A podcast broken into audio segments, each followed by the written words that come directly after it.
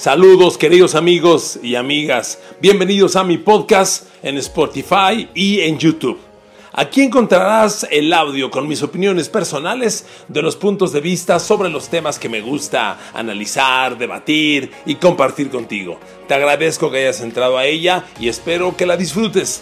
Te invito también a que me envíes tus opiniones y así tengamos un intercambio de puntos de vista. Disfrútalo. Saludos.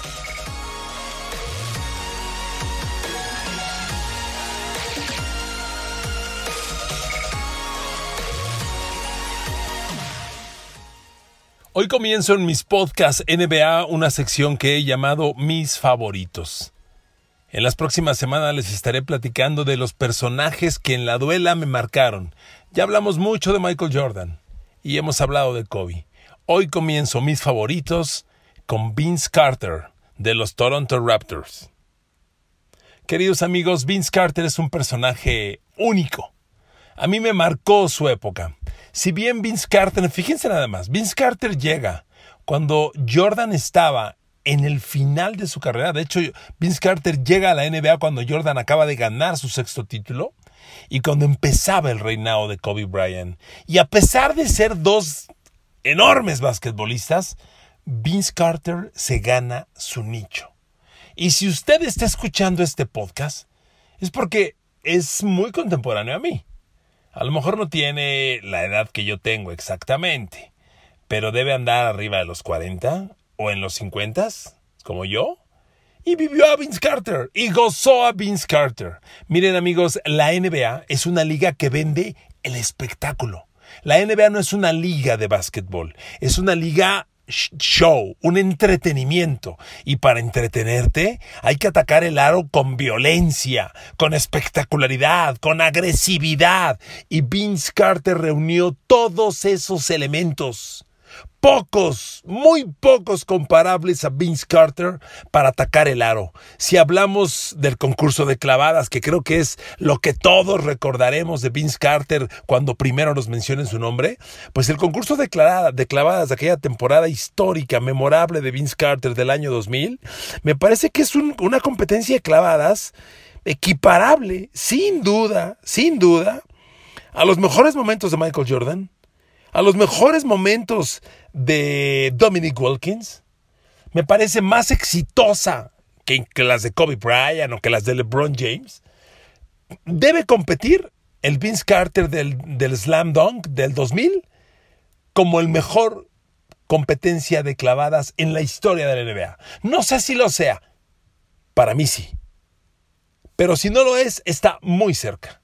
Vince Carter es un jugador que llegó a la NBA. Pues miren, llegó sí, sí, por supuesto, pronosticado como, como un jugador muy espectacular. Bueno, viene de North Carolina, la gran escuela, el colegio de Michael Jordan, el colegio de, el colegio de James Worthy, el colegio donde el coach John Wooden en los 70 fue tan legendario que hoy el trofeo al campeón colegial del básquetbol se llama trofeo John Wooden por el coach de esa universidad y John Wooden fue el gran coach sobre todo de Karim Abdul-Jabbar.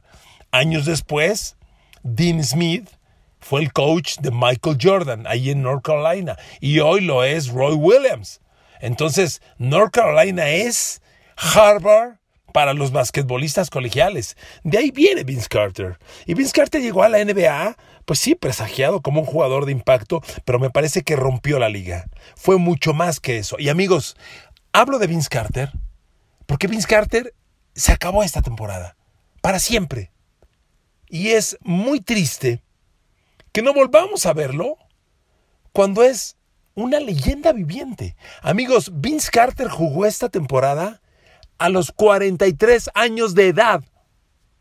El jugador que conocimos y que yo admiré y admiro mucho por sus clavadas en el 2000, que ahorita vamos a recordar una por una, hoy a los 43 años adaptó su juego y se al estilo Jordan, ¿eh? Adaptó su juego con el paso de los años para seguir siendo rentable, para seguir siendo necesario en la duela y seguir jugando. Es increíble, es increíble, de veras. Una de las grandes injusticias que va a tener la NBA por el COVID-19 es no darle a Vince Carter un merecido homenaje. De hecho, cuando, cuando la temporada se suspendió, Carter ya había empezado homenajes. A las duelas donde visitaba por última vez, se le estaban dando ovaciones de despedida, homenajes de despedida, porque es un histórico. ¿Cómo puede el jugador que clavaba la bola y se quedaba colgado con el codo en el aro adaptar su juego a los 43 años para seguir metiendo 8 o 10 puntos por partido y especializarse en tirar de tres. Vince Carter de los últimos casi 10 años ha sido un especialista en tirar de tres puntos. Adaptó su juego. Qué lástima que no le podemos dar el homenaje que se merece. ¿Algo habrá para él en esta reanudación? O, en la próxima temporada, porque lo merece. Vince Carter marcó nuestra época. Vince Carter, en una liga donde clavar el balón es lo más importante y es el motivo del juego, y donde Jordan ha sido el gran rey, llegó Vince Carter y generó las clavadas más monumentales que la historia recuerde. A ver amigos, en ese All Star del año 2000, Vince Carter tuvo una clavada en la que brincó y en el aire dio un giro de 360 grados, es decir, dio una vuelta completa en el aire antes de clavar la pelota. Por si esto fuera poco, tuvo otro ataque porque tenía un salto monumental.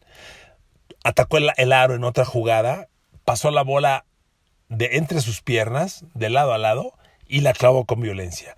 Pero por supuesto, la clavada que todos vamos a recordar siempre es esa que ya mencionaba. Cuando entró al área, saltó, metió la bola y dejó ir el brazo. Y metió todo el brazo en el aro. Y se quedó colgando con el pliegue del, del codo. Es increíble. Es increíble eso. De veras, cuando pensamos que todo ya se ha inventado, miren, no hago menos a Aaron Gordon y Zach Lavin de los últimos años que han sido los que han reivindicado el, concurso del Slam Dunk y, lo han revivido después de algunos años medio apáticos. Pero como Vince Carter, nadie, nadie, amigos. Ese concurso de clavadas fue histórico. Pero amigos, tan histórico como entender que este jugador ha adaptado su juego. A ver amigos, Vince Carter llegó a Toronto, y vivió una época maravillosa porque al lado de Tracy McGrady y de T-Mac hicieron que, que, Raptors empezara a dar los primeros pasos en su vida. Con ellos Toronto llegó a playoffs por primera vez en la historia de la franquicia. Y les repito amigos, en una liga que honraba y coronaba a Jordan, porque era cuando Carter empieza a avanzar, pues se empieza a despedir Michael Jordan. Eh, eh, de hecho, el gran concurso de clavadas de Vince Carter, si no estoy mal, es en el juego de estrellas donde Jordan se despide. El adiós definitivo, el último. Y con una liga de Kobe, de Shaq, del fin de Jordan, surge Vince Carter y hace esto, amigos, increíble. Jugador de los Raptors del 98 al 2004. Luego pasó a los Nets de Nueva Jersey y tuvo buenos años. Buenos años en New Jersey. Lamentablemente no pasó gran cosa. De New Jersey, con quien estuvo en el 2004 al 2009, se fue Orlando Magic. Estuvo solo un año. Tuvo pasos por Orlando Magic y Phoenix Suns de un año cada uno, muy breves. Luego pasa a Mavericks, un poquito más estable, del 2011 a 2014. Ya aquí era un jugador de tres puntos. Ya era un triplero. Y eso me parece admirable. Que una estrella clavara el balón, a darte el juego a tirar de tres, pocos, ¿eh? Muy pocos. Jordan no era un, nunca se convirtió en un triplero, movió su juego adentro del área, empezó a jugar de delantero de poder y, supo adaptar su juego para seguir siendo rentable. En el caso de Vince Carter, a tirar de tres puntos. Y, a, pasar, a vivir grandes años con Mavericks del 2011 al 2013, con unos Mavericks interesantes, ¿eh? Eran los Mavericks que tenían a Nick Van Exel, no sé si se acuerde, brevemente a Glenn Rice por ahí. Luego pasó con Memphis, ya es el principio del fin, desde 2004 al 2017 sale de los Memphis Grizzlies y se va a Sacramento Kings del 2017 al 2018. Y cierra temporada con los Atlanta Falcons. Amigos, de veras, pocas cosas más grandes que este jugador. Miren, yo narré los Juegos Olímpicos de Sydney 2000. Ahí Vince Carter tiene probablemente la clavada internacional más espectacular en la historia del básquetbol. En un partido del Dream Team, si se vale, o de la selección de Estados Unidos, o del NBA Team olímpico, contra Francia, había un poste en Francia que de hecho fue reclutado para la NBA y nunca llegó, llamado Frederick Weiss. Frederick Weiss medía 2.18. Ataca el aro Vince Carter, ataca el área, se le planta a Frederick Weiss con sus 2.18, toma la carga para esperar el foul ofensivo y Vince Carter salta y pasa encima de él y clava la bola. Los europeos bautizaron este, esta, esta clavada, le pusieron la clavada de la muerte, el slam de la muerte, Frederick Weiss, The Dunk of Death, así le pusieron. En esos Olímpicos estaba Jason Kidd. Jason Kidd declaró, es la jugada más increíble que he visto en mi vida. Ojo, ¿eh? Jason Kidd. Que vaya que tuvo mundo el hombre. Así lo declaró. Ese fue Vince Carter. Pero miren amigos, con toda la admiración por su espectacularidad y por el juego que ha tenido, adaptar su básquetbol y volverse triplero es no solo inteligente, sino habla del jugador del que estamos mencionando. Llegó en el 98 a la NBA y se va en el 2020. Jugó 22 temporadas. Cuando Vince Carter llegó a la NBA, cuando Vince Carter aterrizó en la NBA, no había nacido Luka Doncic. Y Luka Doncic es estrella de la NBA y está jugando al lado de Vince Carter. O sea, se han enfrentado. Se lo digo para que tengas una referencia de los alcances de este jugador. Miren amigos, la NBA produce y el college produce jugadores a raudales. Cada año llegan talentos. Hoy Zion Williamson es, es muy espectacular. Pero amigos, lo que Vince Carter hizo tiene un apartado muy especial en la historia del básquetbol. Además, un competidor digno, cero escándalos, cero arrogancia. Ganó mucho, tristemente se va sin ser campeón en NBA. Ocho veces Juego de Estrellas, medallista de oro olímpico en Sydney 2000, dos veces quinteto ideal de la NBA. Ideal, quinteto ideal. Campeón del concurso de clavadas en el 2000, novato el año, espectacular, pero fíjese, tiene un reconocimiento del compañero del año. Teammate of the Year le llaman. Se lo dieron en el 2016. Cuando jugadores que lo vieron de niños y ahora estaban con él, decían, es que es mi papá, es que es mi tutor, es que es mi maestro.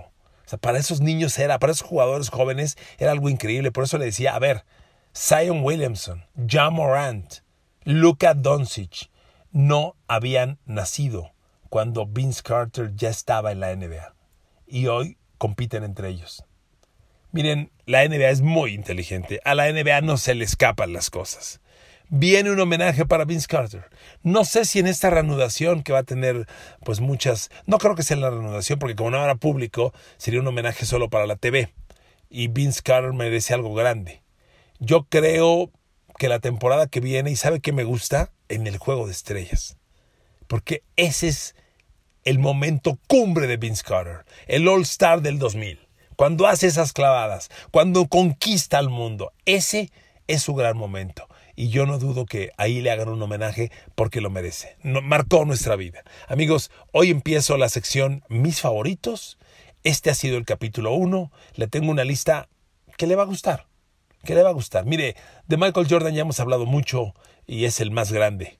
De Kobe le hemos llorado mucho y es lo más cercano a Jordan. Pero la NBA es tan rica que hay otros personajes. Y ahí tengo en mi lista a Dominic Wilkins, a Jason Williams del chocolate blanco, a Sean Kemp. Y quiero platicarlos con ustedes. ¿Ok?